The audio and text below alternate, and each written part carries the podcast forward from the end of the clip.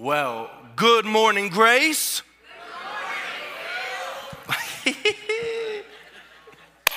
Well, a loud clap in there, my bad. Dude, my favorite brand. Come on, John, I love it. I want to ask you guys a question. I wasn't going to do this. Um, just was praying backstage, and I felt, I felt God maybe said, let me ask this question. Um, we are often asked this in staff meetings as kind of a way to gauge where us and Jesus are at on any given day, because I think we can all say yes and amen that we know God's good, yet we don't always feel it the same every day, right?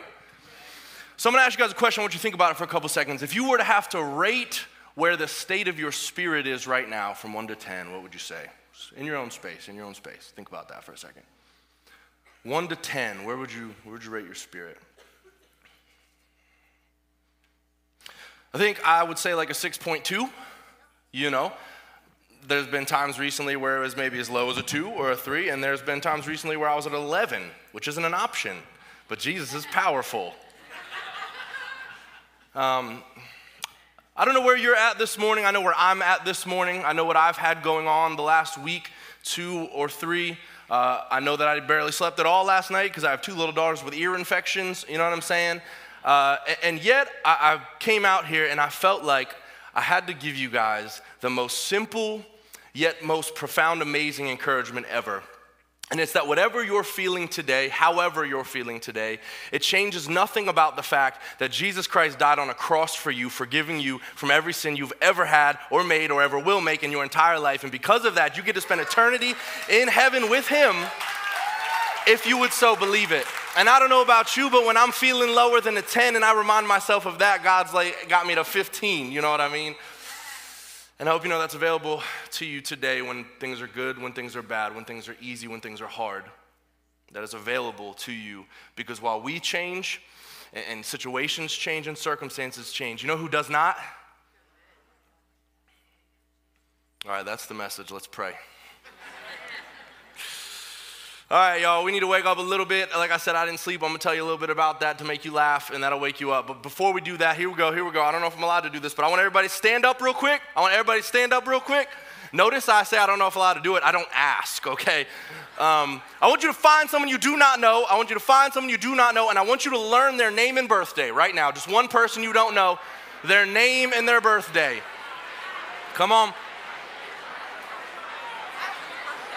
July, July second. July second, two thousand four.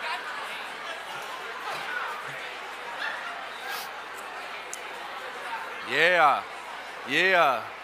I like, I like when the Church of Jesus buzzes like this. Come on, that's how it should sound. Yeah, yeah.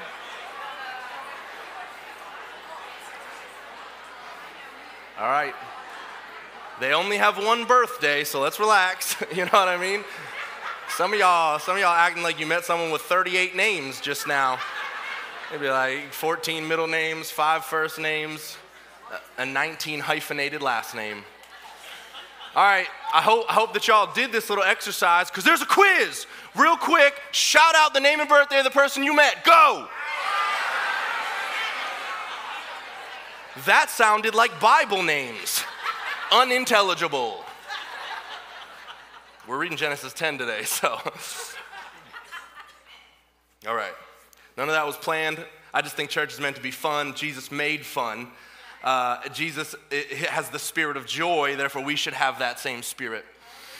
Uh, I'm going to tell you my tired story. So I slept about probably three point two one hours last night, said my tracking app. I don't actually use that. I should. Uh, but I got two little sick babies. We, I think, we think they have ear infections as of last night, so wifey's not here. She's being a great mother and taking them to the doctor this morning. Uh, but my little Evelyn, she's four. Uh, she came into our room last night, and she was very upset about how bad her ear hurt. You know, it's heartbreaking as a parent, right? So she gets in bed. It's like, I don't know, one o'clock. I didn't look at it. It felt like, I don't know what number is really late. That number is what it felt like. And she got in bed, and I was, like, trying to, you know, comfort her. We got her a little medicine, and, it, you know, she didn't. She wasn't, didn't stop, you know, the pain kept going or whatever. And finally, we kind of get her down. She starts to doze off. And at this point, it's probably two, two fifteen. Uh, and then this little girl, similar to Daddy, just starts snoring. My four-year-old snores, and I'm not joking. And Jess is always like, why do you snore? And I'm like, why does she snore? I can't help it either. And uh, she's snoring, and she always leans towards daddy's side. I don't know if it's because she likes to turn to the right. How many of y'all sleep on the same side every night? You know you do. Come on, right? We're creatures of habit that should teach us something about ourselves. But she always rolls to the right, which is my side, and she tends to just wiggle further and further and further. Now, we have a king-size bed. Blessed be the king-size beds. It was the one thing in life I never knew I needed till I got it, okay? Uh, somehow, though, in this king-size bed, which uh, encompasses about forty acres, I get a half of a square, you know, like one half of an acre, okay? And this little daughter starts, you know, creeping on my half of an acre. So it's about three o'clock at this point, and she is snoring directly in my left ear. There maybe is six inches between her hot, sick breath uh, and the loud sound of her, you know, whatever snore makes you snore, I don't know, that sound in my ear. I processed some things in that moment, and it's going to be uh, relevant to what we talk about tonight, is that how we react to things. I thought through three scenarios. I said, one, I could just try to go to sleep. Not possible. I said, two, I could leave. I could just go jump in another bed for the next like three hours and try not to show up to church a hot mess. And then number three, I thought I could slowly lower her out of the window and have her sleep in a bush for the night. Jess was mad when she woke up that morning. No, just kidding. Uh, I chose number two, and you know how we do it, specifically men. Well, maybe ladies too, but I like my sleep. I need my sleep. I'm not a morning person. Uh, I'm trying to be, you know what I'm saying? So I did one of these. I was like, I kept trying to push her away. I'm literally pushing my four-year-old, physically pushing her. I'm trying to roll her over. She stays asleep and rolls right back. You know what I mean? She loves daddy. She got the natural attraction. And then at like three thirty-one, I literally, I'm, I did one of these. I was like, I ripped my pillow out, and I storm off to another room. I woke the entire house up. I didn't react the right way. Anybody else had less sleep than that? Can we just be on the same? Okay. All right. I'm going to recap quickly the last couple weeks. Uh, hopefully the, the room feels ready for what we're going to receive today. Um, but I want to recap quickly Easter as well as our last week of Genesis, as we will be going to Genesis nine, verses eighteen through all of chapter ten. So if you got your Bibles, your electronic devices, go ahead and open them things up. Um, but how many of you guys were here for Easter last week? Easter last week. Awesome. First of all, praise God, for he is risen. He is risen. Someone said amen. That works too. That works too. You weren't here. That's fine. I'm just playing. I'm just playing with you. I'm just playing with you. Uh, I, I got to tell you something. I loved how packed the room was in both services. I want that to be every Sunday. Not for the sake of numbers. Not for the sake of it looking good for Grace Fellowship Church, but because there were a lot of people here last week, and we love them to death, who won't come again until Christmas, and two times a year isn't enough to know Jesus. So let's be people that fill this room up for the sake of knowing Jesus. How about it? I want every week to look like Easter. But I love what Ben said, and he challenged in such a fresh way. And I love that he didn't, in my opinion, just go with the kind of typical Easter message. Like, do you know he rose for you? He's so good. Awesome. Please fill out an information card on your way out. You know? No, no, no. He said, hey, listen, that same gospel you needed the first time you got saved is the same one you need today. It's the same one you're going to need tomorrow. It's the same one you needed yesterday. And I left realizing, man, Easter is as much for me today it was, as it was when I got saved when I was twenty-one. Yeah. Yeah. And I hope that as believers, we're actually growing in our appreciation of the gospel, not it becoming mundane to us. That's a dangerous place to be.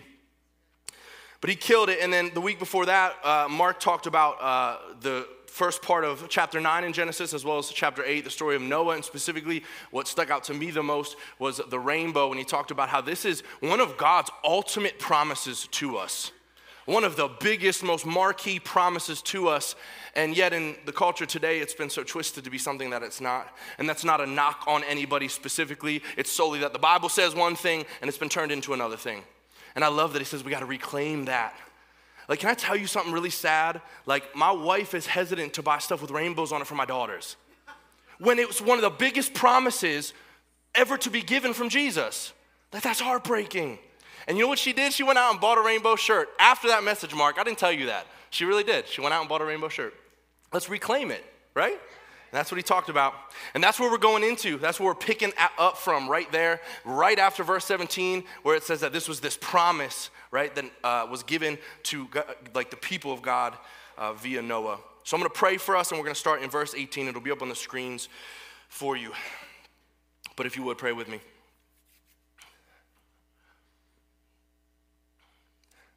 Jesus, it's been said already today, but I, I really just truly am thankful that you are the same yesterday, today, and forever, because if you weren't, things could tend to suck.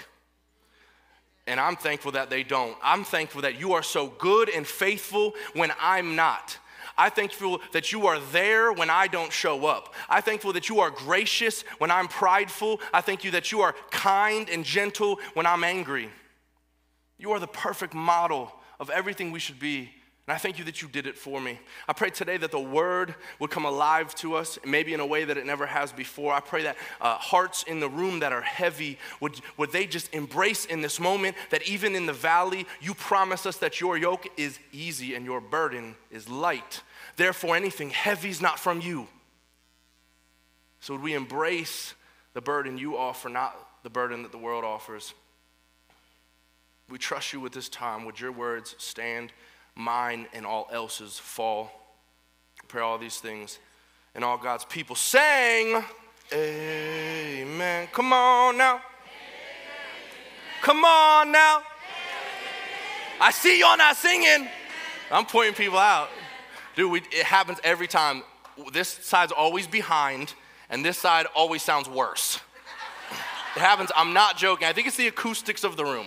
I really do. Switch, switch one week. If you ever had the same seat for the last thirteen years, figure that out.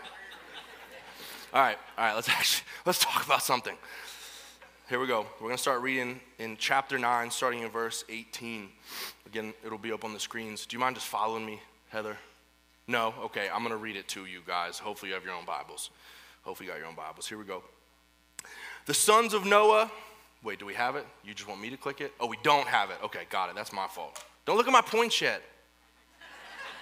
Let me build up to them. All right, here we go, for real. verse eighteen, verse eighteen. Follow along in your own uh, book with me if you would. The sons of Noah who came out of the ark were Shem, Ham, and Japheth. I looked up that enunciation, by the way. Japheth. Ham, Ham was the father of Canaan. Excuse me. These were the three sons of Noah, and from them came the people who were scattered over the whole earth. Noah, a man of the soil, proceeded to plant a vineyard. When he drank some of its wine, he became drunk and lay uncovered inside his tent. Ham, the father of Canaan, saw his father naked and told his two brothers outside. But Shem and Japheth took a garment and laid it across their shoulders, and then they walked in backward and covered their father's naked body. Their faces were turned the other way so that they would not see their father naked. When Noah awoke from his wine and found out what his youngest son had, had done, he said, "Cursed be Canaan, the lowest of slaves will he be to his brothers." He also said, "Praise be to the Lord, the God of Shem. May Canaan be the slave of Shem. May God extend Japheth's territory. May Japheth live in the tents of Shem, and may Canaan be the slave of Japheth." After the flood, Noah lived three hundred fifty years. Noah lived a total of nine hundred fifty years. I need to know that diet plan. And then he died. Um, I'm going to stop there. We are going to talk about chapter ten. Now, when uh, they scheduled me, meaning specifically Ben Lawrence, scheduled me for this week, uh, he asked, "Are you good for April twentieth? What's that, the twenty-fourth? April twenty-fourth. And I looked at the calendar. I was like, yes. He responded, and I, I almost brought the email and put it up. He said, "Great. Now that you've agreed, here's your passage." It's literally what he said. I'm not joking. And, and what... Uh, I think it's funny about that is whether or not we believe it, we tend to approach Scripture that way. Now, this was a joke, but we tend to like look at certain passages and say, I don't know what the heck is going on here next, okay? Or chapter ten, for example, is, is lineages from the beginning to the end. I don't know about you, I'll tend to be like, cool, that's a page I can skip and say I read it faster. So I challenged myself, okay, if every single word in God's word is intentional and from God, I should understand them. I should know what God's trying to say through it, the implications and importance of it. So I spent a lot of time studying this passage, um, and, and why I start with that is because there's going to be a few things I want to pull from this to make applicable to us, but I was sitting with someone who I meet with on a weekly basis and just kind of sharing them my, the process of me studying this passage, and, and they actually don't go to church here, it's just a friend of mine. And I told him after my first couple times reading it, what I immediately wanted to pull out of it was Noah's reaction after he had sinned. Right? So Noah got drunk here. It's the first record of drunkenness in the entire Bible. And on top of that, he was like a whole naked fool, right? So like, you know, don't maybe don't visualize it too much, but you can kind of see what the scene looked like. And it seemed to me immediately that Noah woke up from acting a fool, from a sin, and his shame made him lash out in defensiveness. That was the first thing I wanted to pull out of it, because I was like, well, Noah, you were the one that acted like an idiot, and now you're going to go curse your grandson? It doesn't seem, doesn't seem right. Like, that doesn't seem to line up with what I know in Scripture. So that's what I was going to pull, because I was going to be like, dang, how often do we do that? Like, how often do we act a fool? How often do we make bad decisions? How often do we make mistakes? And, and shame or guilt or condemnation makes us angry, makes us defensive, makes us divisive, and makes us want to blame everybody else. Sound familiar? Okay, and I hope when you say yes, you're thinking about you. All right. But here's the thing, while I think uh, we do that and we shouldn't, I also don't think that's what God was telling in this story through Moses. And, and as I prayed and I read some commentaries and kind of studied some historical stuff with the lineages and all this different stuff, I see that uh, the end of the story of Noah, that's what this is right here, so that we're getting to the end of the story of Noah, is far more about the reaction of others to sin than his reaction to his sin. Say that again. I think it's far more about the reaction of others to sin, meaning how we react to sin, versus how Noah reacted to his sin. Let me give you a couple of reasons I'm being led to think that, if I've got some Bible scholars in the room that are like, well, I agreed with that Noah point, which I think is probably valid too. Verse twenty and twenty-one, real quick, it says, he was a man of the soil to plant a vineyard. Very next verse, when he drank some of its wine, he became drunk and un- laid uncovered in the tent. That's the sin, right? That's the, the issue. Well, just really quick, if that was kind of the, the main point of this passage, like, it skipped a nine-month process. Okay, you don't just plant a seed for a vineyard and get drunk right away. You know what I'm saying? He, like, put the seed in and it fell over, you know. No, no, you grow the vineyard, then you got to take the grapes, then you got to mash them, then you got to ferment them. Like, there's a long process, like sometimes years, right, to make wine, especially good wine that's going to make you act like this. And yet in two sentences, it just quickly glosses over, like, that's what happened. Let's get to what's next. So that's the first reason. I, I can't see how that would be the emphasis of this passage. How about this? In verses eighteen and then verses twenty-two separately, it says, the sons of Noah who came from the ark were Shem, Ham, and Japheth. Ham was the father of Canaan. It even says it in parentheses. It only highlights one grandson, one son of the son. And then just a few verses later, it says, Ham, the father of Canaan, saw his father naked and told his two brothers outside. Why? It, it highlights two times in four verses that Ham was the father of Canaan. That's reason number two. I think that the reaction to the sin was clearly what God was trying to emphasize. And one more reason, and I think the obvious one, is that I don't think that the story God wants us to learn from here is, is just simply like this. Two people, I do think it's this, that two people made uh, bad actions and only one gets punished. Like, that's not saying that. Two people made a right reaction, one person made a bad one, and one got punished.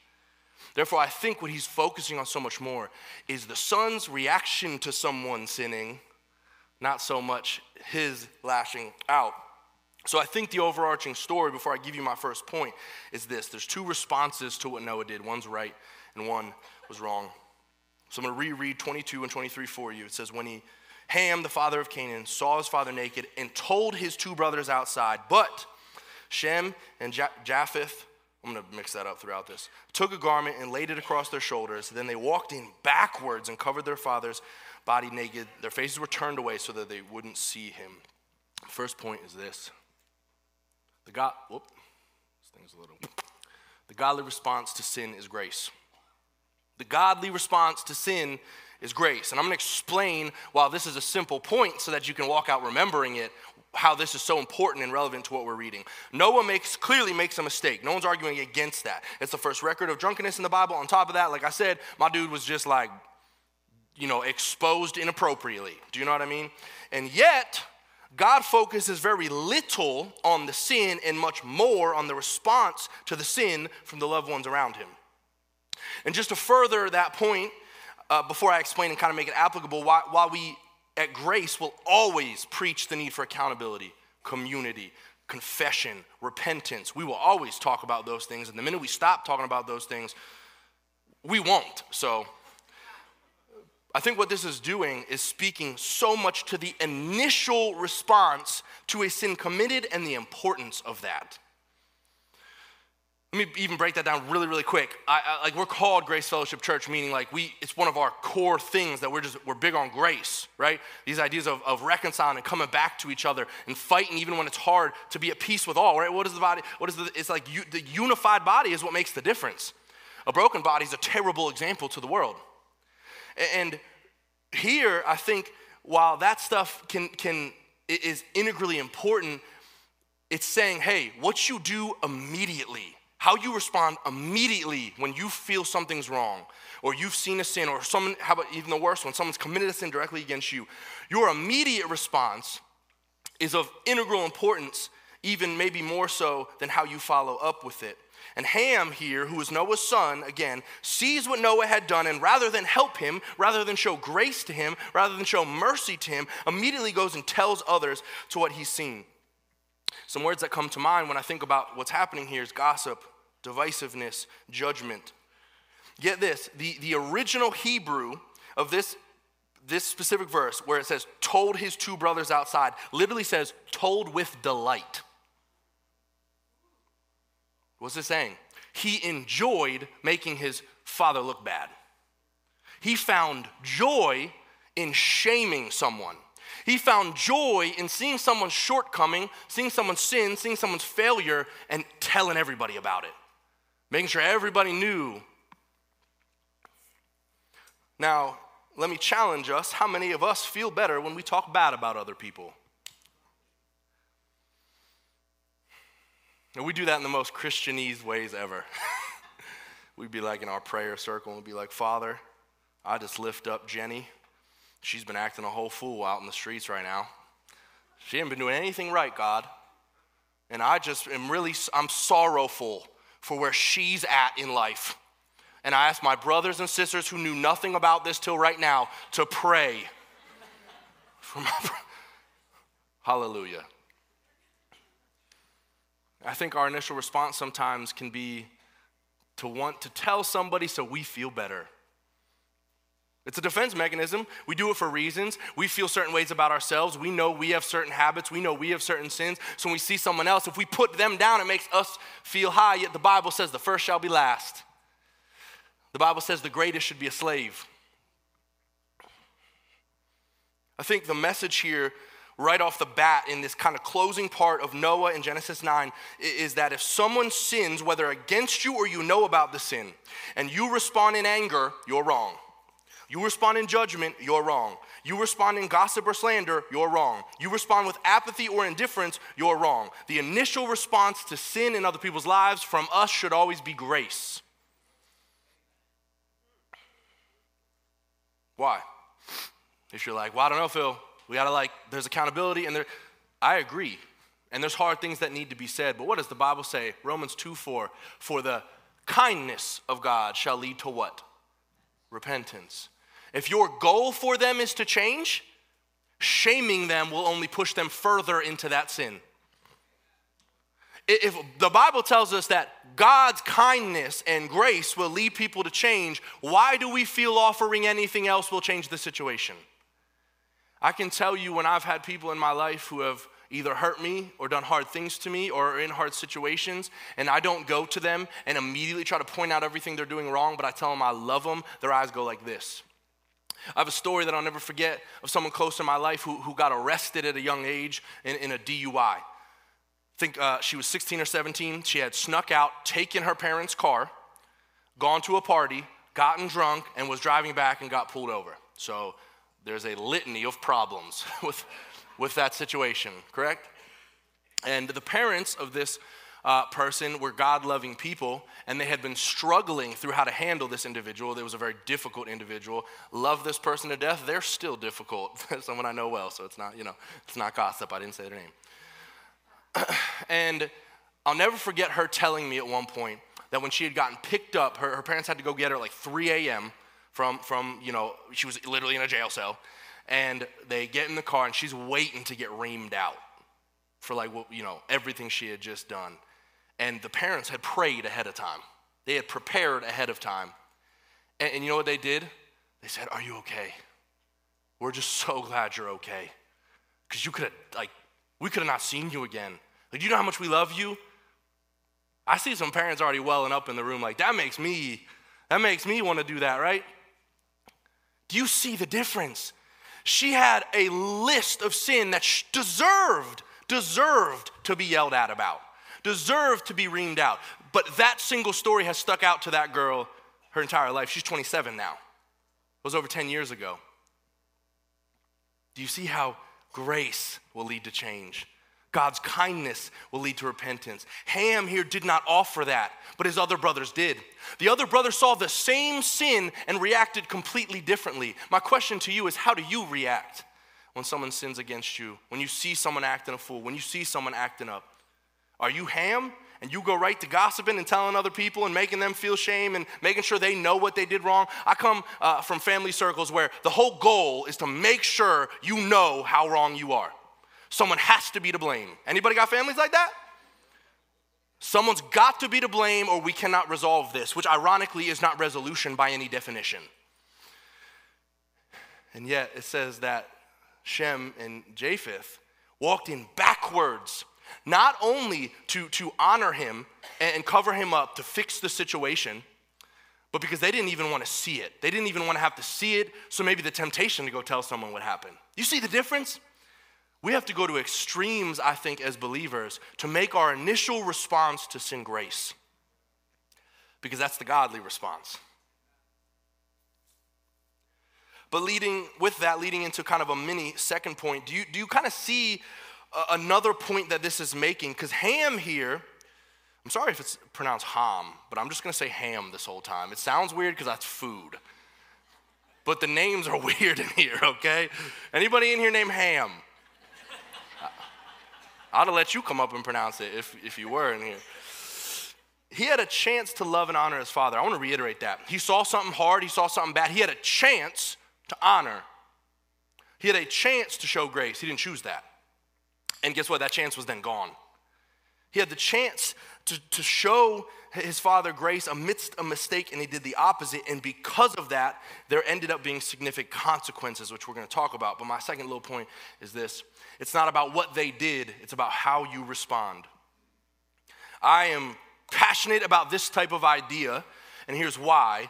I've never in my life, and I, don't, I haven't lived that long, and I, you know, of course, it's twenty twenty-two, and we think everything's about us right now when there's been thousands of years of civilization, so we're, we're weird like that. But my reference, I've never seen a culture more where you are the victim of everything. We are the most victimized culture, I feel like, ever. A lot of that has to do with social media, obviously, and the news, right? Where everything's like, they did this, and they did this, and you're the victim of this, and they're, Joe Biden's ruining your life, and Trump ruined everybody else's life, and everybody's life was ruined by somebody. When the devil's one doing all that, by the way. But we're the most victimized culture ever, so let me apply that here. Ham used this opportunity to embarrass and shame his father. He saw something someone did, something he should have, shouldn't have done, meaning Noah, and he publicly shamed him, while the other brothers didn't only not join in on the humiliation, they chose the higher road of grace and respect and honor. And the two brothers realized there was a wrong, and they did something honoring in the process. But one took the opportunity to shame. Three people, the same thing that had happened to them. Three people experiencing the same, maybe traumatic, I, I don't know. In fact, a lot of commentaries I read implied that more happened than just um, Ham kind of just looking at him and shaming him. Um, we'll talk about that in a second. But there were three people, two made an honoring choice in that situation and one didn't. Now here's what I think happens. The one didn't, fill in your situation, the one who didn't becomes the victim all of a sudden, because he is about to be penalized for that choice. And yet, it's never been about what people did to you. It's never been about what other people do around you. It's always been about how you respond to that. Victim culture is a lie. And if you live in that your whole life, and you never work hard to make the right choices, and you never try to let God change your life and start owning things you need to own, you will constantly feel like the whole world's against you when no one has ever been against you except for you. And I say that sensitively because I know some people have experienced real hurt in here. And yet, even in significant pain, even in significant hurt, the only person you have control over is who? You. You. How you respond is so integral. And as believers, listen to me, It is our job, I mean literally, it is our heavenly, eternal job to encounter sin with grace, knowing God's grace will lead to life change, and choosing the opposite leads to consequences. And I need you to hear me in the room, and again I say it with sensitivity, that so many of us have been victim to hard things, meaning in an instant you have been a victim to something. Maybe people have hurt you, abused you, degraded you, abandoned you, shamed you for past mistakes. But whatever it is, hear this, their actions do not dictate your response. They can't. They can't, because then how are you any better than them? And I even pray in this moment for, for the person in the room that, that really feels that and can't do it because it's hard, grace on you. Let Holy Spirit do it for you, because you're right, you can't do it. The most powerful thing you can do in life is respond to sin with grace, because that changes things. And in the same breath, not responding that way can do the opposite. And I feel like that's what, as this passage continues, it's clear about. So let me reread verses twenty-four through twenty-seven. When Noah awoke from his wine and found out what his youngest son had done to him, which that sentence is where some scholars pull out that more may have happened, um, he said, "Cursed be Canaan, the lowest of slaves, he'll be able, he will be to his brothers." He also said, "Praise be to the Lord, the God of Shem. May Canaan be the slave of Shem. May God extend Japheth's territory. May Japheth live in the tents of Shem. And may Canaan be the slave of Japheth." After the flood, Noah lived three hundred fifty years, and then a whole long time, and died. That's my third point. If we have grace but do not give grace, there can be grave consequences. I'm supposed to say grave. Oops. Hey, if you judged me for that, your response is the only thing you have control over. I think what we see here is clear whether or not we like it.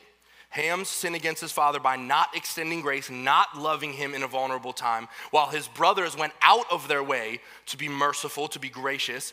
Ham receives what is worded as a curse against Uh, his son. Now, I want to just briefly talk about that, because if you studied this, and we hope you did, or you've studied this before, that seems anti-gospel, right? And I actually would argue that it is. You can read through Ezekiel and talk about how God doesn't necessarily function like that. But I read a lot of cool commentaries that said this was actually a prophecy of what Canaan would be in the future. If you've, again, heard the name Canaan, that ends up being the promised land. And we're going to talk about that as my closing point here in a minute. But there's a principle that I, I try to live by, and that I pulled out here and I love, and I think you can take it with you, and it's as simple as this. Hurt people, hurt people. Loved people, love people.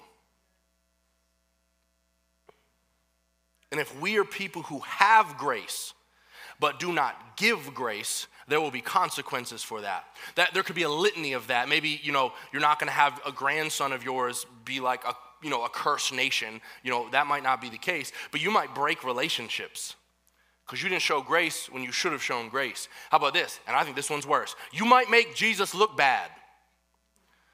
If you claim you've been given a life-changing grace and you do not extend that grace to other people, that grace seems cheap to people who don't know Jesus.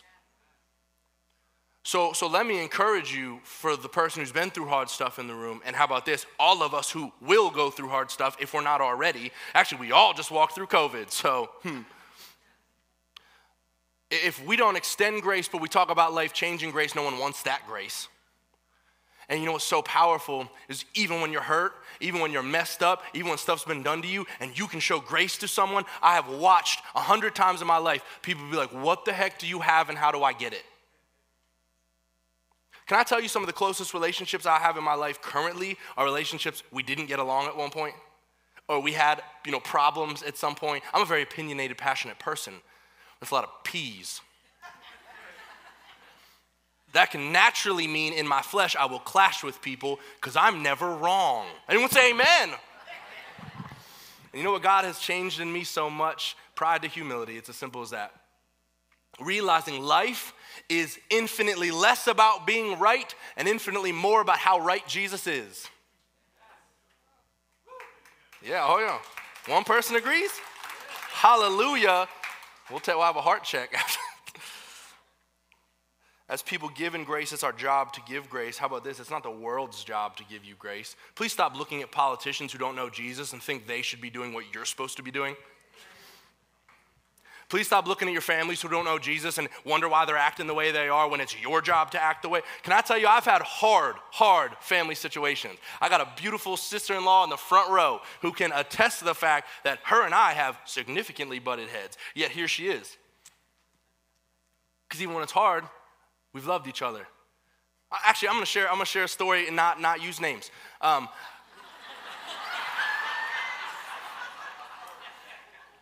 what? Okay, seriously though. It was like five Thanksgivings ago, four, five, six Thanksgivings ago, I don't know. I'm just gonna skip details. I'm talking tempers went like, if the top of the thermometer is here, I mean, we were in the stratosphere, okay? Uh, and I, I, I leaned in. I did not, I was not the gracious one. I screamed, screamed at one specific person. Um, I'm gonna be honest with y'all because we are a hot church, honest, open, transparent. The fakery doesn't do anything for anybody. I uppercutted a trash can across my kitchen. That's not fun. Megan, she can't even envision it. She's like, you can't fail, you scrawny. No, I'm not joking, y'all. I really did. I was that mad. There was some family stuff going on. Uh, I felt certain ways. And, you know, it was in my own house. I had the man pride thing. It was my house. You know what I'm saying? And it was bad. It was bad. We didn't talk to these people for, oh, gosh, months, months. But can I tell you something? Can I tell you something? This has changed our relationship with these people.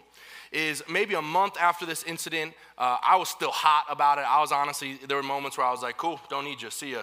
On to next. You know, ever felt that way? And God was like, nope, nope.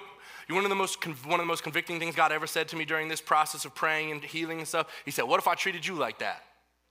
What if I treated you like, oh, hey, you did that to me, Phil. See ya.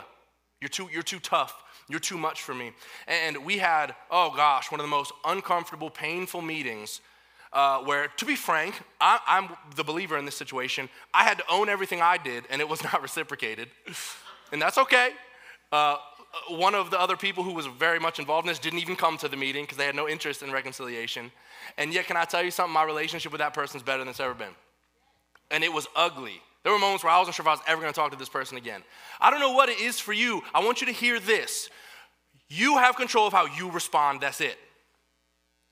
And that changes things if you use it right. It's a weapon.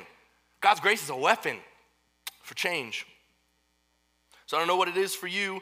You know, broken relationships, Uh, uh, hard people in your life. I think this list could just go and go and go. But the reality is there's consequences when people who are given grace don't give grace. So let me back this up just really, really quick if you're, if you're not sure, and I hope you are sure. Matthew seven, do not judge, or you too will be judged. From the same way you judge others, you'll be judged yourself. James two thirteen, for judgment is without mercy who has shown no mercy. I'm going to read that one more time because I think this is like, whew. For judgment is without mercy who has shown no mercy. Your judgment of other people is useless if you haven't shown them mercy first. You can go read James two for yourself. Luke six thirty-six, be merciful even as your Father is merciful. This, is, this has never been an option. And I think what we can learn from Ham here and from Shem and Japheth is that if we have grace but do not give grace, there are consequences. So what were the consequences? The consequences were that Noah said, hey, he, and he had to have hated this, right? This is his family. But he said, hey, my grandson, like your sons, specifically your one son, he's going to be a slave to others. And, and I have to plug this in here because this was so interesting as I studied this. I never made the connection, uh, and again, I'm talking about this very briefly in a second. I never made the connection that... Uh, Shem, Ham, and, and Japheth, as you go down these lineages through chapter ten, a lot of them are names of nations and descendants. It's not necessarily just saying, oh, he had three physical sons. It, it might be, and that may have been the name of the son, but, but it, this, the word son in the original text translates to a whole bunch of different stuff throughout these passages, right? So you, you think of Canaan. That clearly was a nation. We hear all about the, the land of Canaan throughout the story of Abraham, Moses, Uh, uh, who's the dude that did the wall? Joshua. I had to, you know, snapped it into my head real quick. And that's where they were going, the land of Canaan. And now that's so interesting to me because what it's saying, what it's showing us isn't like, oh, he's going to make his grandson a slave. Look what happens fast forward in Genesis. Canaan was in the land of Canaan. That's why it's called the land of Canaan. They had to go take over the Canaanites. Those were Noah's, those were Noah's descendants. That was Noah's grandson's land, and yet the land wasn't promised to them. The land was promised to the Israelites, who had to go through all that they went through, and then they actually went and conquered Canaan. Is that not wild to think about? That someone who came directly from Noah wasn't given the promised land because of something he did, of a choice he made. And the reason I, I kind of talk about this, and I'm just going to go and give you my last point, is this. God has a legacy for you to leave, but our choices play a role. God has a legacy for you to leave, but our choices play a, a role. Um, chapter ten, you know, and, and for my Bible nerds, I hope you're with me because I've pulled three good points out of eleven verses, okay? So if you aren't full yet, I don't know what you want to eat, you know what I mean? But I got more for you. I'm point four out of twelve, all right. All right, y'all didn't catch that one. So what I think this does, chapter ten is called the Table of Nations. I'm not going to read through chapter ten. I would butcher every single name. I had to look up how to say Japheth, okay? So if I tried to go through and just Gomer, Magog, Madai, Javan, Tubal, Meshech, and Tiras, I think I did all right there. They get worse as you go, though. Ashkenaz, Riphath, Gomer, I'm not going to do that. I don't think the point necessarily is God saying memorize these names. I think the point is saying, hey, look, look how I multiplied the nations like I promised, and then look where they went and how they were treated according to their choices. Does that make sense? So he talks about this idea of Canaan, and we see it in, in chapter ten, uh, and you can see in little sections, I don't know how your Bible breaks it up, but mine breaks it up, uh, the Japhethites, the Hamites, and then the, the Semites. It takes the S out for some reason.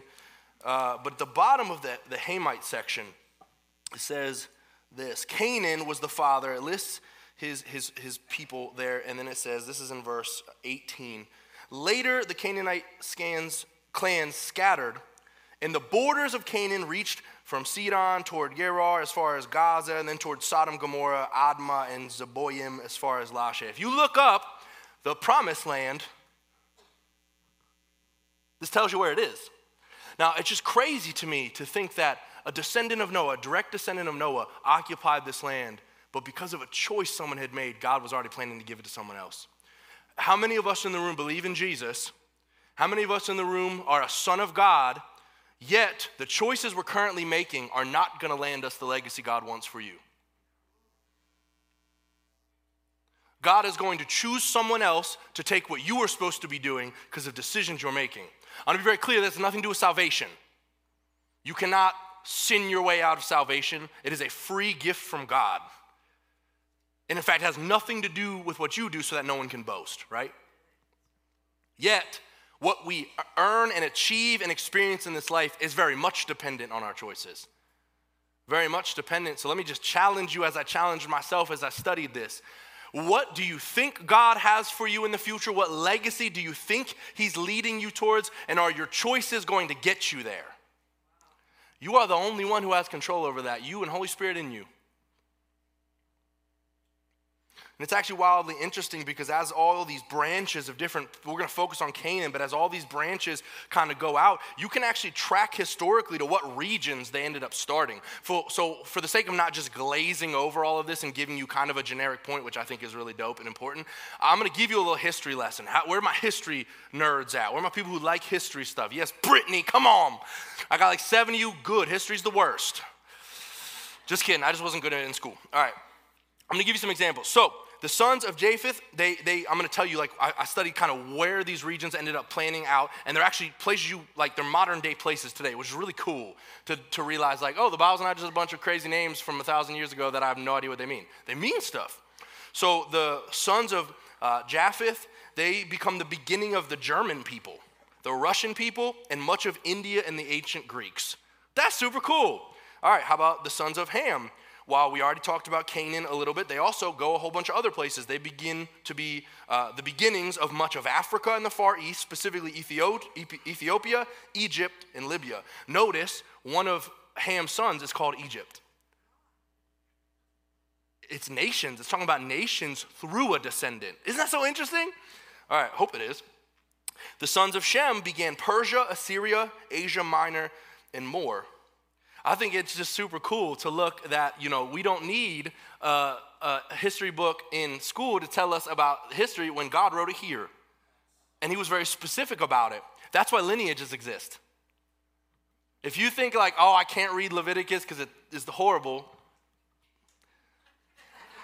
Do you see the importance now? Do you see how you can map out like modern day places and where people went and why they went there, how they got there, and what God was doing? But, uh, and you can look those things up, so feel free to do your own studies there. Don't take my word necessarily for truth, you know what I'm saying?